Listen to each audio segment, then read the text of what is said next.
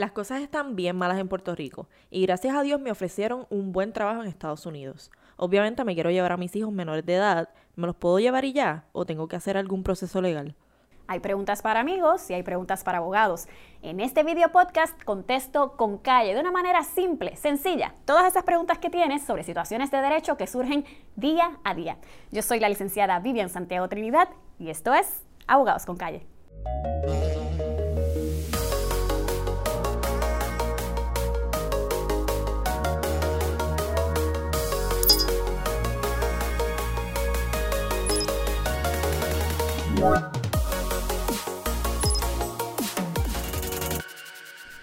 Muchísimas gracias por acompañarme en esta producción de Jaguar Media, esta servidora en colaboración con Jay Fonseca. Recuerde seguir este video y todos los video podcasts con calle a través de las redes sociales. En Facebook, bien importante, además de darle like, darle el botoncito que dice See First, ver primero para que no te pierdas ninguna de nuestras publicaciones. De igual modo, recuerda que nos puedes escuchar a través de cualquier aplicación de podcast. Lo importante, mantenerte informado. Bueno, como es del conocimiento de todos, luego del paso del huracán María aumentó el éxodo, la salida de muchos puertorriqueños hacia Estados Unidos. Claro, esto ya estaba pasando por la situación económica complicada de este país y ciertamente ha ido aumentando en los últimos años. Como consecuencia de esto, muchos padres desesperados, obviamente, han salido o quieren salir de Puerto Rico con sus hijos a buscar mejores condiciones de vida. Esto no crea un problema si papá y mamá están juntos, pero si no lo están, es importante que cumplan con lo establecido en la ley número 102 del 15 de mayo de 2018, conocida como la ley de la guía uniforme para casos de relocalización de padre custodio. Tiene nombre, apellido y segundo apellido. Pero bueno, actualmente en las salas especializadas de familia de los tribunales de primera instancia de Puerto Rico, se ven a diario casos de custodia de menores por razón de la movilización de uno de los padres fuera de la jurisdicción de Puerto Rico. No es que se están moviendo dentro de la isla, sino fuera de ella. Esto provoca diferentes situaciones. Por un lado, está el padre con derecho a rehacer su vida, ciertamente, y a movilizarse en busca de una mejor calidad de vida. Y por otra parte, está un padre con igual derecho a relacionarse con su hijo y en el medio se encuentra un menor que se ve afectado por toda esta situación. La ley de la que vamos a estar hablando hoy, la ley número 102, establece los requisitos que tomarán en consideración los jueces cuando tengan que atender este tipo de situación.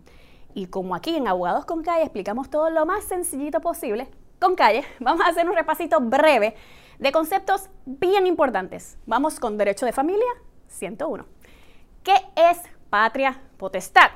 Mire, es ese conjunto de derechos y deberes de los padres sobre sus hijos y los bienes de sus hijos, siempre y cuando no estén emancipados. Algunos deberes de la patria potestad son, por ejemplo, administrar los bienes de sus hijos, representar a sus hijos legalmente, educarlos, alimentarlos, cuidar de su salud física y mental, disciplinarlos, etc. Importante. Mientras un tribunal no prive a un padre o una madre de la patria potestad, ambos padres ejercen conjuntamente ¿verdad? ese derecho sobre sus hijos. Ahora bien, ¿qué es custodia? Mire, cuando una pareja, independientemente de que estén casados o no, finaliza su relación y tienen hijos menores de edad, hay que establecer con quién van a vivir los menores. En Puerto Rico, primero se promueve que sea custodia compartida, tanto papá como mamá. Ahora bien, si uno solo es el padre custodio, el otro tiene derecho a relacionarse con los menores. Esto es lo que legalmente se le conoce como relaciones paterno o materno-filiales. Mire, si ambos padres están de acuerdo sobre esas relaciones, no hay que ir al tribunal a establecerlas. Pero si no lo están, es el tribunal el que puede atender esta situación. Cuando hablamos de relaciones filiales, hablamos, por ejemplo, cuándo comparto con los nenes, cuándo se quedan conmigo, cuándo y cómo los puedo llevar de viaje, etc. Por último, vamos directamente a una definición bien importante de la ley 102 de la que estamos hablando hoy. Esta ley define relocalización como el cambio de residencia principal de un menor, menor de 18 años, por un periodo mayor de 90 días o más. O sea que no es un viajecito, es que usted en efecto se va a relocalizar. Ahora que ya tenemos estas definiciones claras, vamos a lo que vinimos. El asunto de la relocalización, de mudarse.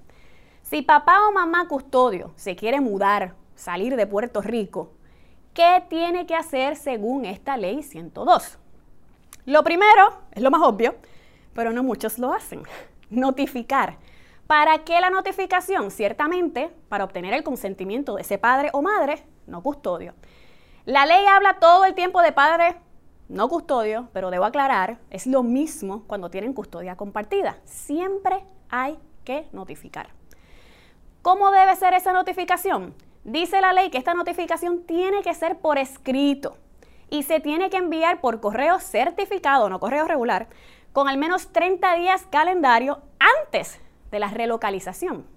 Y como regla general, no puede ser en menos tiempo. Ahora bien, la excepción, aclarada la ley, que solo en casos de urgencia, por razón de trabajo, estudios o cualquier otra razón que el tribunal entienda prudente, se puede presentar la notificación fuera de ese término de 30 días. Importante, una copia de esa notificación tiene que ser presentada en el tribunal.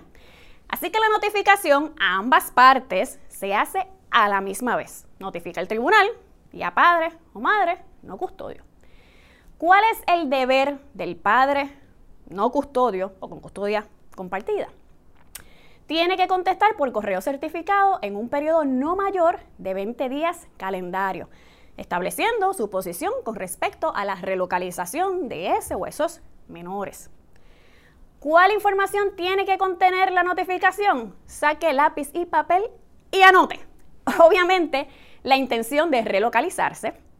Número dos, la dirección física de la nueva residencia del padre custodio y del menor. Número tres, los motivos para la relocalización.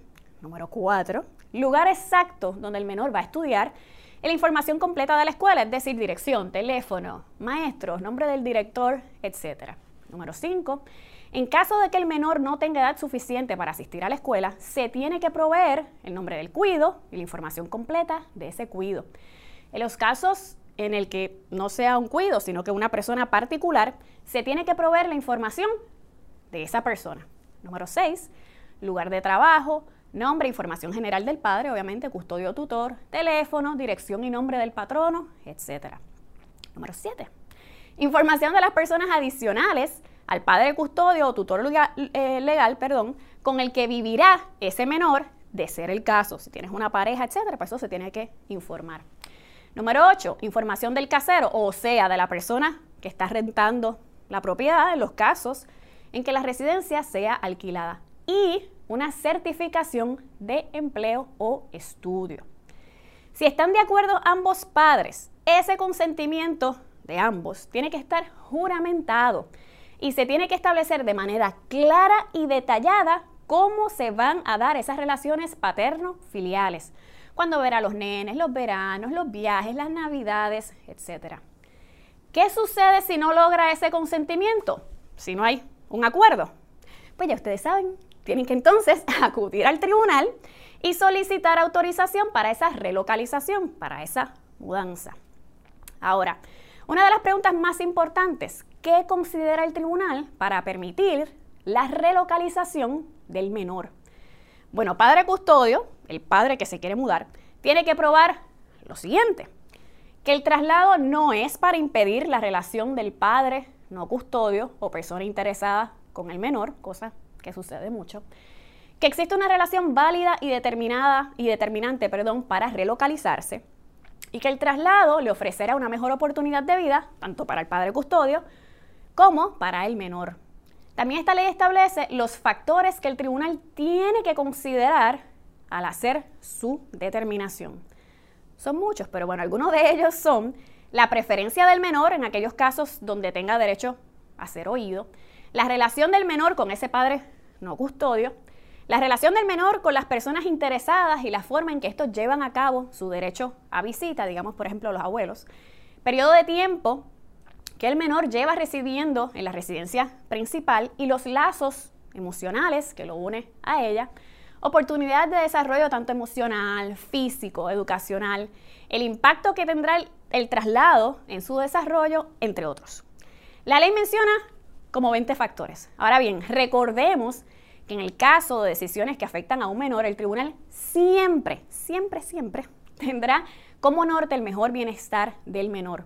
Así que estos factores no necesariamente son los únicos que va a considerar el tribunal. Eso lo tiene que tener bien clarito. Algo que usted tiene que saber bien importante, si los padres no están de acuerdo, el tribunal puede realizar un referido a la unidad social del tribunal para que provea lo que le llaman un informe forense de relocalización y traslado. Vamos por parte.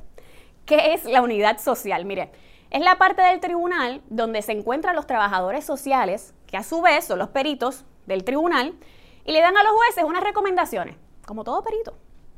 Estas recomendaciones el juez las toma en consideración, pero no necesariamente tiene que decidir a base de esa recomendación.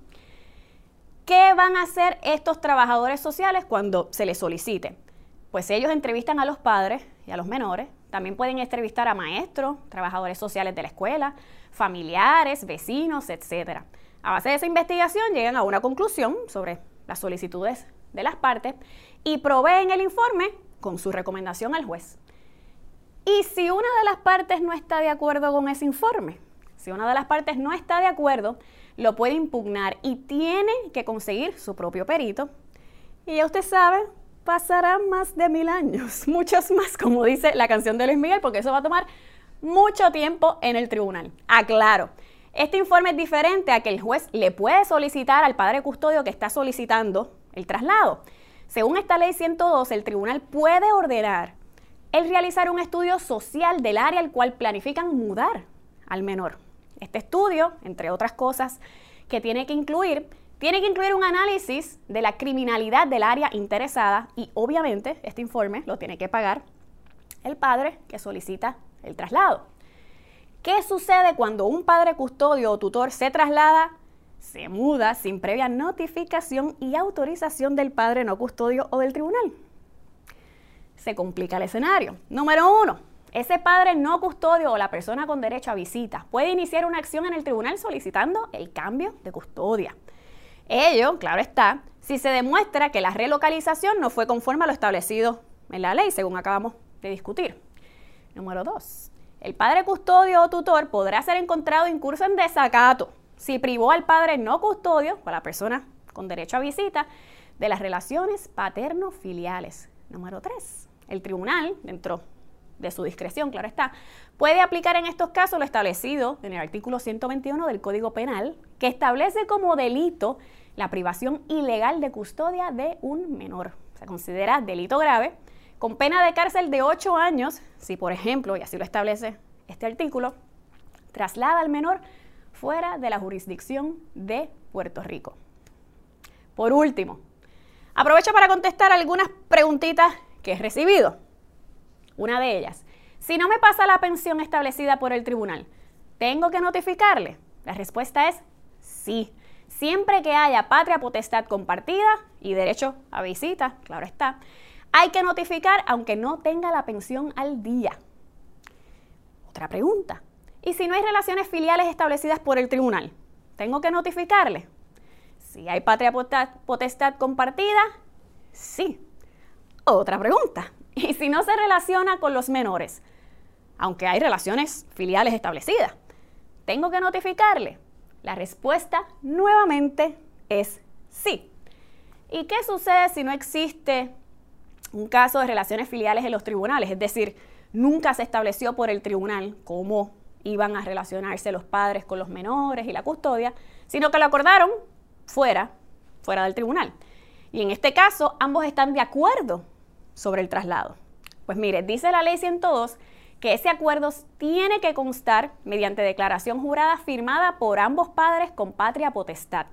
En esa declaración jurada se tiene que hacer constar la información requerida en el artículo 4 de la ley que establece el contenido de la notificación.